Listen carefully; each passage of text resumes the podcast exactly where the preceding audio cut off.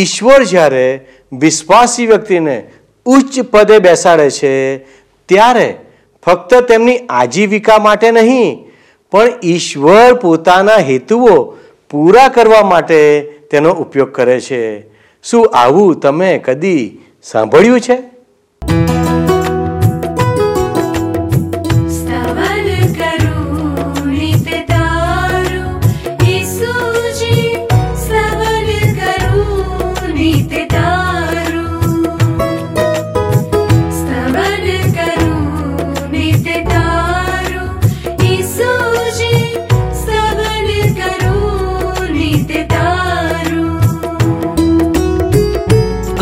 सवारे साध सुनीतौ महिमा करु प्रभु तारो।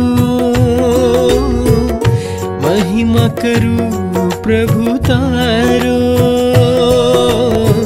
स्तवन करु तारू। नारु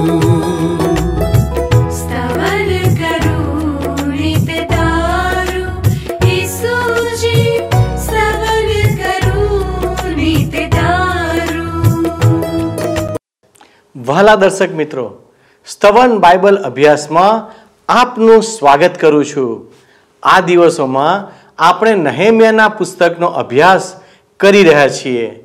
પવિત્ર ગ્રંથ બાઇબલમાં ગીતશાસ્ત્રના પુસ્તકના એકાણુંમાં અધ્યાયની તેની પહેલી અને બીજી કલમમાં લખ્યું છે પરાત પરના ગુપ્ત સ્થાનમાં જે વસે છે તે સર્વ સમર્થની છાયામાં રહેશે. હું યહોવા વિશે કહીશ કે તે મારો આશ્રય તથા કિલ્લો છે. એ જ મારો દેવ છે. તેના પર હું ભરોસો રાખું છું. આ વચનો તો આશા અને વિશ્વાસથી ભરેલા છે. જે ઈશ્વરના હૃદયને જાણી અને સમજી શકે છે, તે જ આવું વાક્ય બોલી શકે છે. વાલા દર્શકો, આ બાઇબલ તો ઈશ્વરનું સત્ય વચન છે. જે તેના પર મનન કરે છે અને તેનો અભ્યાસ કરે છે, તે પોતાના જીવનમાં વિચલિત થતો નથી અને આવી જ રીતે વિશ્વાસમાં દ્રઢ અને પરિપૂર્ણ રહી શકે છે.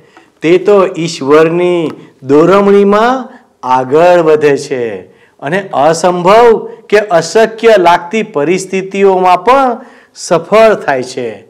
શું તમે કદી એવી વ્યક્તિને જોઈ છે જે આત્મવિશ્વાસથી પરિપૂર્ણ હોય? જો તમે એવી વ્યક્તિ જોઈ નથી, તો આજના અભ્યાસમાં તે જુઓ અને વિચાર કરો. કારણ કે ઈશ્વર તમને પણ આવા અસાધારણ વ્યક્તિ બનાવી શકે છે. આજે આપણે નહેમ્યાના પહેલા અધ્યાયની ચોથી કલમથી લઈને અગિયારમી કલમ સુધી અને બીજા અધ્યાયની પહેલી કલમ સુધી અભ્યાસ કરવાના છીએ. વહાલા દર્શક મિત્રો, તો ચાલો આજના અભ્યાસમાં આપણે આગળ વધીએ અને દેવના સેવક પાસેથી દેવનું વચન ધ્યાનથી સાંભળીએ. તમે જાણો છો એ પ્રમાણે મિત્ર, આપણે બાઇબલમાં જૂના કરારના વિભાગમાં એઝરાનું પુસ્તક પૂરું કરીને નેમિયાના પુસ્તકનો અભ્યાસ ગત સ્તવન કાર્યક્રમથી શરૂ કર્યો છે અને ગત સ્તવન કાર્યક્રમમાં આપણે નેમિયાના પુસ્તકના પ્રથમ અધ્યાયની પ્રથમ ત્રણ કલમો જોઈ ગયા છીએ. આજે આપણે મિત્ર ચોથી કલમથી આગળ વધીશું. અગિયારમી કલમ સુધી પહોંચીશું એટલે પહેલો અધ્યાય પૂરો કરીશું અને એ પછી બીજા અધ્યાયની પહેલી કલમ જોવાના છીએ એટલે ખેર મિત્ર, હવે તમે જોશો નેમિયાનું પુસ્તક પહેલો અધ્યાય ને ચોથી કલમ જુઓ. અહીં લખવામાં આવ્યું છે, જ્યારે એ ખબર મેં સાંભળી, નેમિયા પ્રમાણે કહેશે જ્યારે એ ખબર મેં સાંભળી, ત્યારે હું બેસીને રડ્યો ને કેટલાક દિવસ સુધી મેં શોક કર્યો આકાશના દીવની આગળ મેં ઉપવાસ સાથે પ્રાર્થના કરી. આ કલમમાં રહેલી કેટલીક ખાસ બાબતો પ્રત્યે મિત્ર, હું તમારું ધ્યાન દોરવા માગું છું. ઇઝરાયેલી લોકોની દુઃખદ પરિસ્થિતિ પ્રત્યે નેહમ્યા અસહિષ્ણુ નહોતો. ના તો એ ટીકાખોર હતો. કચકચ કરનારો હતો. ના. એ આ લોકોને કહી શક્યો હોત કે લોકોએ આ પ્રમાણે કરવું જોઈતું હતું? અથવા લોકોએ એ પ્રમાણે કરવું જોઈતું હતું? ખરેખર તો મિત્ર નેમિયાને પોતાના લોક પ્રત્યે ભારે લાગણી અને કાળજી હતી. એઝરાના પુસ્તક તરફ પાછળ દ્રષ્ટિ કરતા શું તમને યાદ આવે છે મિત્ર? કે લોકોની પરિસ્થિતિ પ્રત્યે એઝરાનો પ્રત્યાઘાત શું હતો? એઝરા એક યાજક હતો અને એને પણ લોકોની કાળજી અને ચિંતા હતી. હવે અહીં આપણે જોઈએ છીએ મિત્ર તો એક આમ મનુષ્ય તરીકે નેમ્યા પોતાના લોક પ્રત્યેની કાળજી પ્રદર્શિત કરે છે. વર્તમાન સમયમાં પ્રભુ ઈસુ ખ્રિસ્તનું કાર્ય અનેક રીતે અવરોધાય છે મિત્ર. જે લોકો ટીકા કરે છે અને કાળજી કે ચિંતા રાખવાનો ઢોંગ કરે છે, એ લોકોને ખરેખર પ્રભુ ઈસુ ખ્રિસ્તના કાર્ય માટે બોજ કે કાળજી છે કે કેમ? મને તો એવો પ્રશ્ન થાય છે. જે બાબતની ટીકા કરવામાં આવે છે તે જો ટીકાખોરનું હૃદય ભાંગી નાખનાર ના હોય, તો એણે ટીકા કરવાનું બંધ કરવું જોઈએ. આજે વાતો તો ઘણી બધી થાય છે, પરંતુ સાચું ઓછું કહેવામાં આવે છે. ઈશ્વરનો સંદેશ મેં અંગત રીતે તમને અશાંત કરતો ન હોય. ઈશ્વરનો સંદેશ મિત્ર, જો અંગત રીતે તમને અશાંત કરતો ના હોય, તો તમે ઈશ્વરના સંદેશવાહક નથી. હું માનું છું મિત્ર, કે એઝરા એક પાકટ વયનો માણસ હતો, જ્યારે નેહમ્યા પરિપક્વ યુવાન હતો. ઇઝરાયેલી પ્રજાની ગુલામ અવસ્થા સમયે એઝરા એક નાનકડો છોકરો હતો અને કદાચ નેમિયા એ ગુલામ અવસ્થામાં જન્મ્યો હતો. હવે જો કે ઇઝરાયેલી લોકો ઈશ્વરની ઈચ્છાના કેન્દ્રની બહાર હતા. પરંતુ એ લોકોમાં કેટલાક ઈશ્વર પરાયણ લોકો પણ હતા, જે સ્વદેશ પાછા ફર્યા નહોતા હજી સુધી. રોમન લોકોને લખેલા પત્રના ચૌદમાં અધ્યાયની ચોથી કલમ તમે જુઓ બાઇબલમાં. નવા કરારના વિભાગમાં રોમન લોકોને લખેલો પત્ર ચૌદમો અધ્યાય, ચોથી કલમ. તો ત્યાં લખવામાં આવ્યું છે, કોઈના નોકરનો ન્યાય કરવાનો તને શો અધિકાર છે? તેને ચાલુ રાખવો કે તેને કાઢી મૂકવો એ બાબત તેના શેઠે જોવાની છે. પ્રભુ તેમ કરવાની શક્તિમાન છે, માટે તે ટકી રહેશે. મને અને તમને મિત્ર, આ ઇઝરાયેલી લોકોનો ન્યાય કરવાનો અધિકાર નથી.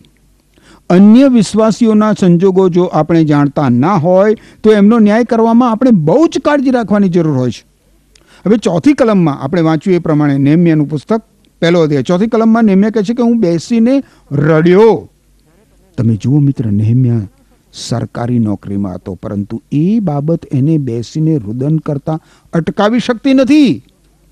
તમે જુઓ, કેટલાક દિવસ સુધી એણે શોક કર્યો, ઉપવાસ કર્યો અને પ્રાર્થના કરી.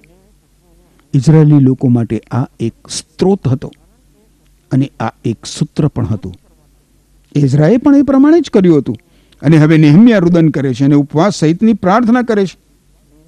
હું તમારું ધ્યાન મિત્ર હવે આકાશના દેવ યહોવા એ શબ્દો તરફ દોરવા માંગુ છું. આ શબ્દો એઝરાના પુસ્તકમાં, નેહમિયાના પુસ્તકમાં અને દાનિયેલના પુસ્તકમાં જોવા મળે છે. આ પુસ્તકોમાં ઈશ્વરનું આ એક વિશિષ્ટ પદસ્થાન આપવામાં આવ્યું છે. યરુશાલેમ નગરના પતન પછી અને તેના નાશ પછી મંદિરમાંના, ઈશ્વરના મંદિરમાંના કરુબોમાં વસનાર ઈશ્વર તરીકે ઈશ્વરની ઓળખાણ આપી શકાતી નથી હવે. ઈશ્વરના મંદિરમાંથી ઈશ્વરનું ગૌરવ તો ચાલી ગયું હતું. ઈશ્વર સ્વર્ગે પાછા ફર્યા હતા. અને એ કારણસર ઇઝરાયેલી લોકોની ગુલામગીરી બાદના સમયગાળામાં જે પુસ્તકો લખવામાં આવ્યા, એ પુસ્તકોમાં ઈશ્વરને આકાશના દેવ યહોવા તરીકે ઓળખાવાયા છે. આકાશના દેવ તરીકે. બેથલેહેમ નગરમાં પ્રભુ ઈસુ ખ્રિસ્તના સ્વરૂપમાં ઈશ્વર દેખાયા. ત્યાં સુધી ઈશ્વર અદ્રશ્ય રહ્યા. પ્રભુ ઈસુ ખ્રિસ્તના સ્વરૂપમાં ઈશ્વર માનવ દેહ ધારણ કરીને, માનવ દેહ ધારણ કરીને પૃથ્વી ઉપર આવ્યા. પ્રભુ ઈસુ ખ્રિસ્ત ફરીથી એક દિવસ આ પૃથ્વી પર પાછા ફરવાના છે. માથી અનુસાર શુભ સંદેશ છે. બાઇબલમાં નવા કરારના વિભાગમાં. એના ચોવીસમાં અધ્યાયની ત્રીસમી કલમ જુઓ તો ત્યાં પ્રભુ ઈસુ ખ્રિસ્ત કહે છે કે ત્યાર પછી માનવ પુત્રના આગમનની નિશાની આકાશમાં દેખાશે. તે વખતે પૃથ્વીની બધી પ્રજાઓ વિલાપ કરશે અને તેઓ માનવ પુત્રને આકાશના વાદળો મધ્યે સામર્થ્ય અને મહિમા અને ગૌરવ સહિત આવતા નિહાળશે. હું નથી જાણતો મિત્ર કે આ નિશાની કઈ છે. પરંતુ હું ધારું છું કે કદાચ તે ઈશ્વરના ગૌરવનું પાછા ફરવું તે હોઈ શકે. ગમે તેમ પણ નેહમિયાના સમયમાં ઈશ્વર આકાશના દેવ હતા. નેહમિયાની આ પ્રાર્થના કેટલી બધી મહાન પ્રાર્થના છે. નવમા અધ્યાયમાં બીજી એક પ્રાર્થના આપણને જોવા મળશે. હવે આપણે પાંચમી કલમ જોઈએ. પહેલો અધ્યાય, નેમિયાનું પુસ્તક. એ આકાશના દેવ યહોવા, મોટા તથા ભયાવહ દેવ, જેઓ તારા પર પ્રીતિ રાખે છે અને તારી આજ્ઞા પાળે છે, તેઓની સાથે કરેલો કરાર તું દયાથી પાળે છે. હું તારા કાલાવાલા કરું છું. અહીં મિત્ર, આપણે થોડો સમય ભયાવહ શબ્દ ઉપર વિચાર કરીએ. આ શબ્દ વિશે ઘણી બધી વાર ગેરસમજણ ઊભી થાય છે. અહીં ભયાવહ શબ્દનો અર્થ થાય પૂજ્ય, પૂજનીય. પૂજ્ય અથવા તો પૂજનીય શબ્દ માત્ર ઈશ્વર માટે જ વાપરી શકાય. પૂજ્ય મોટા ભાઈ કે પૂજનીય ગુરુજી એવા શબ્દ પ્રયોગોનો અર્થ થાય ભયાવહ મોટા ભાઈ કે ભયાવહ ગુરુજી. એટલે પૂજ્ય અથવા પૂજનીય વિશેષણ માત્ર ઈશ્વર માટે જ વાપરી શકાય ને? એક કાવ્ય પંક્તિ છે, સાંભળો. મને શ્રીમાન કહો કે મિત્ર કહો, મારો પ્રેમાળ કાન તમારી તરફ છે. પરંતુ પરંતુ મને પૂજ્ય કહીને મારા આત્માને પીડશો નહીં. પુરાતન સમયમાં મિત્ર સમાજમાં પ્રતિષ્ઠિત ધર્મગુરુઓને પૂજ્ય શબ્દથી નવાજવામાં આવતા હતા. પરંતુ હવે એ સાચું રહ્યું નથી. એ સમયે એ શબ્દ માનવાચક હતો. જો કે એ ઉપયોગ પણ અયોગ્ય હતો, કારણ કે પૂજ્ય અથવા તો પૂજનીય શબ્દ માત્ર ઈશ્વર માટે જ વાપરી શકાય. ઈશ્વર પૂજ્ય છે, ઈશ્વર ભયાવહ છે, પરંતુ ઈશ્વર તેમના પર પ્રેમ રાખનાર અને તેમની આજ્ઞા પાળનાર સાથે તેમણે કરેલા કરાર પ્રમાણે દયાથી વર્તે છે. ઈશ્વર ન્યાયી ઈશ્વર છે. પણ સાથે સાથે મિત્ર ઈશ્વર કૃપાળુ પણ છે.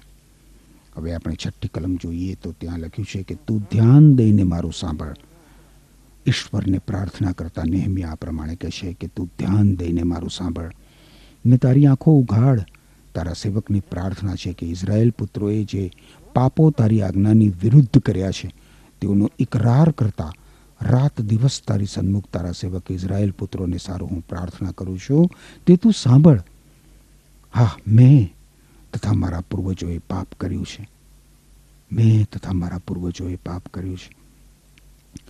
આ પ્રાર્થનામાં મિત્ર, તમે નેહમિયાના શબ્દો ધ્યાનમાં લો. હે પ્રભુ, મારા લોકે કરેલા પાપ હું તમારી સમક્ષ કબૂલ કરું છું. એવું નેહમિયા કહે છે? ના, નેહમિયા તો પ્રાર્થના કરે છે કે, હે ઈશ્વર, મેં મેં તથા મારા પૂર્વજોએ પાપ કર્યું છે. નેહમિયા તો સ્પષ્ટ કબૂલાત કરે છે કે હું પાપી છું. મારા પિતૃઓએ પાપ કર્યું છે. સમગ્ર ઇઝરાયેલી પ્રજાએ પાપ કર્યું છે. આપણી મંડળીઓમાં મિત્ર, આપણને આ પ્રકારની પ્રાર્થના કેટલી વખત સાંભળવા મળે છે? નેમિયાએ પોતાની પ્રાર્થનામાં કબૂલાત કરી. પાપને કારણે યહૂદીઓ નક- નાકામયાબ રહ્યા હતા. નિષ્ફળ ગયા હતા. નેમિયાએ કહ્યું કે મેં અને મારા પિતૃએ પાપ કર્યું છે. મેં અને મારા પિતૃએ પાપ કર્યું છે. નેહમ્યા કોઈ સ્વના પાખંડી ફરોશી ધર્માધિકારી નહોતો. સાતમી કલમમાં કહે છે, અમે તારી વિરુદ્ધ ઘણો દુરાચાર કર્યો છે. જે આજ્ઞાઓ, જે વિધિઓ તથા જે હુકમો તે તારા સેવક મૂસાને ફરમાવ્યા, તે અમે પાળ્યા નથી. આ કલમ ઉપરથી આપણને સમજાય છે મિત્ર કે નેમિયા ઈશ્વરના વચનોને માનતો હતો, જાણતો હતો, સમજતો હતો અને એને અનુસરતો હતો. નેમિયા ઈશ્વરના વચનો પર આધાર રાખતો હતો અને તે ઈશ્વરના વચનો જાણતો હતો. ઈશ્વરની આજ્ઞાઓનું ઉલ્લંઘન થયું હતું, તેથી તે ચિંતિત હતો ચિંતિત હતો. એ વિહવળ બની ગયો હતો બેબાકડો બની ગયો હતો.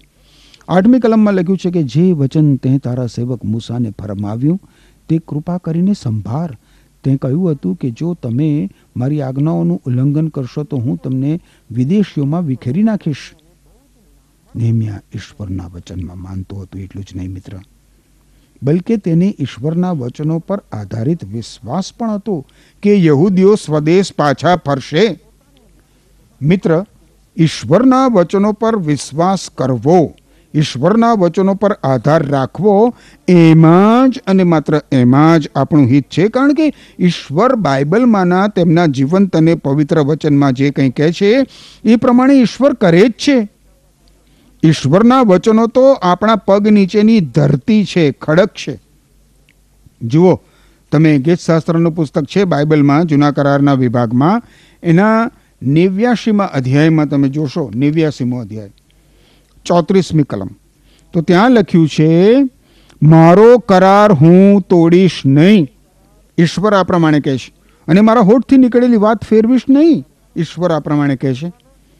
હવે આપણે ગીતશાસ્ત્રના પુસ્તકના એકસો ઓગણીસમાં અધ્યાયમાં કેટલીક કલમો જોઈએ. મિત્ર, હું તમારું ખાસ ધ્યાન એ બાબત તરફ દોરવા માગું છું, કારણ કે એમાં ઈશ્વરના પવિત્ર વચનો વિશે બહુ અદ્ભુત વાતો કરવામાં આવી છે.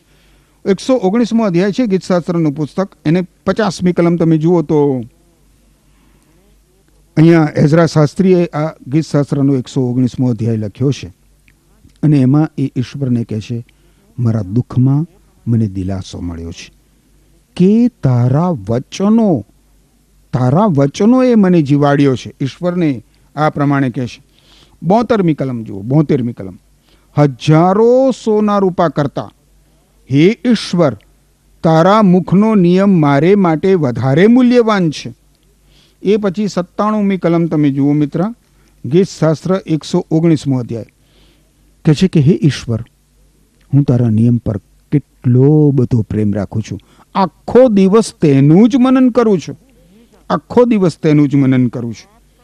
એ પછી તમે એકસો એક નંબરની કલમ જુઓ તો ત્યાં લખ્યું છે કે, ઈશ્વર પિતા, હું તારું વચન પાડું.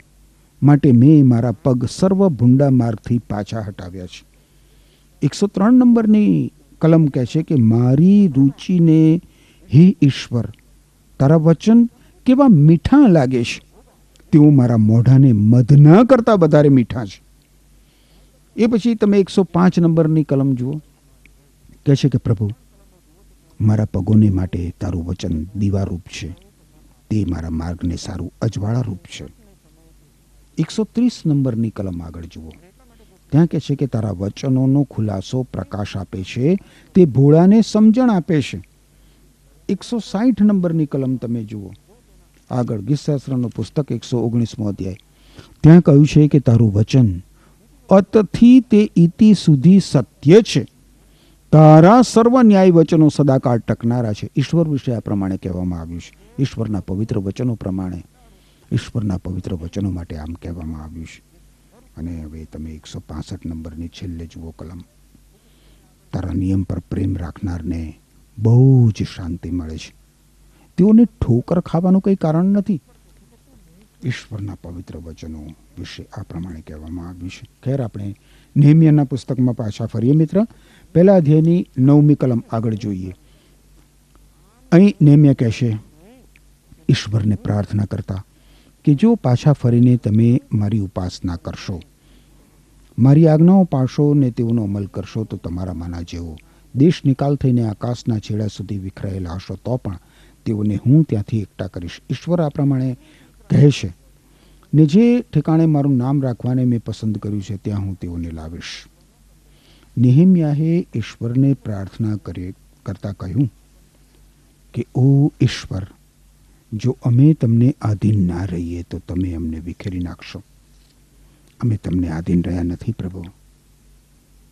પણ પ્રભુ, તમે એમ પણ કહ્યું છે કે જો અમે તમારી ગમ પાછા ફરીને તમારી ઉપાસના કરીએ, તમારી આજ્ઞાઓ પાડીએ, તમારી આજ્ઞાઓનો અમલ કરીએ, તો અમે ગમે તેટલા તમારાથી દૂર વિખરાઈ ગયેલા હોઈએ, તો પણ પ્રભુ, તમે ત્યાંથી અમને સ્વદેશ પાછા લાવશો.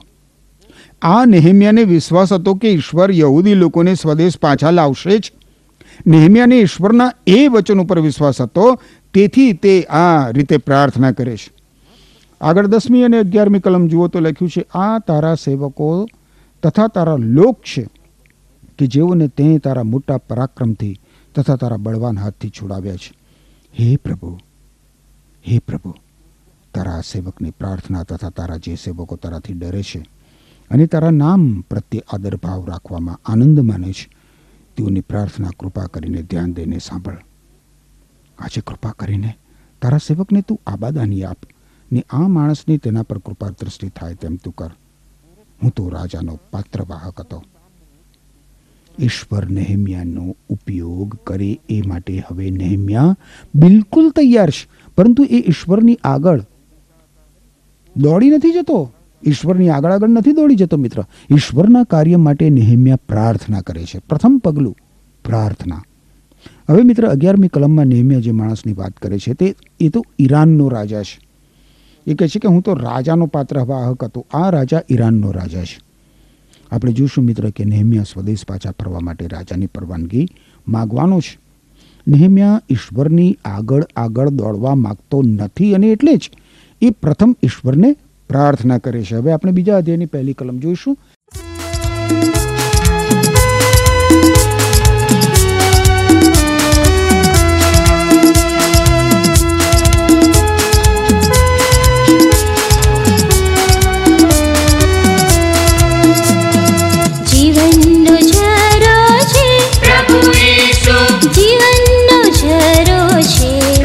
Jesus.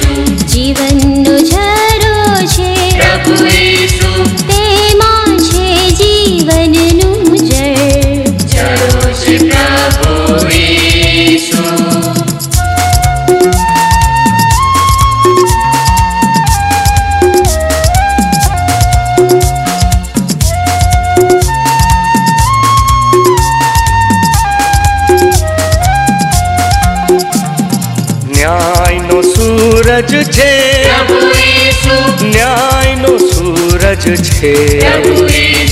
ન્યાયનો સૂરજ છે. આપે છે તે અજવાળું. સુરજ પ્રભુ ઈસુ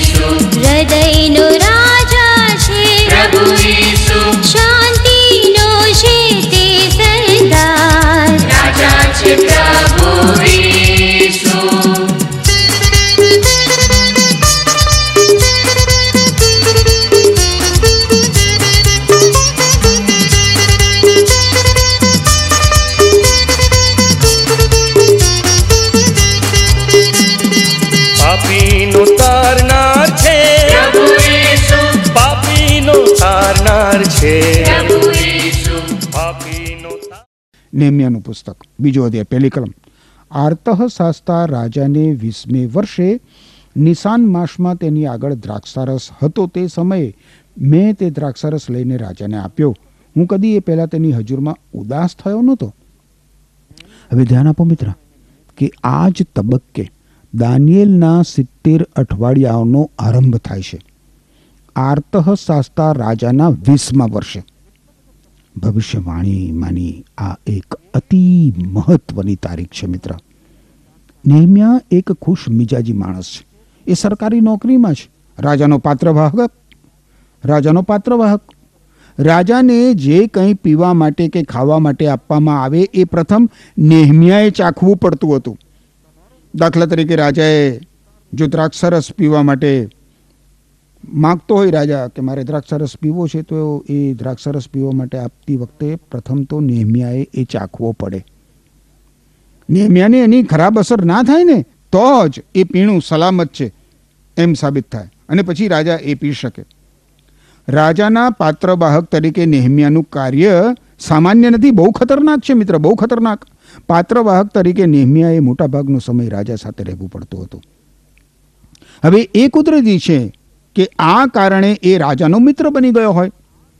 મને એવું લાગે છે મિત્ર કે ઘણી બધી વાર રાજાએ જ્યારે કોઈ નિર્ણયો લેવાના હોય તો એ નેમિયાને પૂછતો હશે કે ભાઈ, નેમિયા, આ બાબતમાં તારું મંતવ્ય શું છે? સમયાંતરે પાત્રવાહક તરીકે નેમિયા રાજાનો એક સલાહકાર બની ગયો હશે.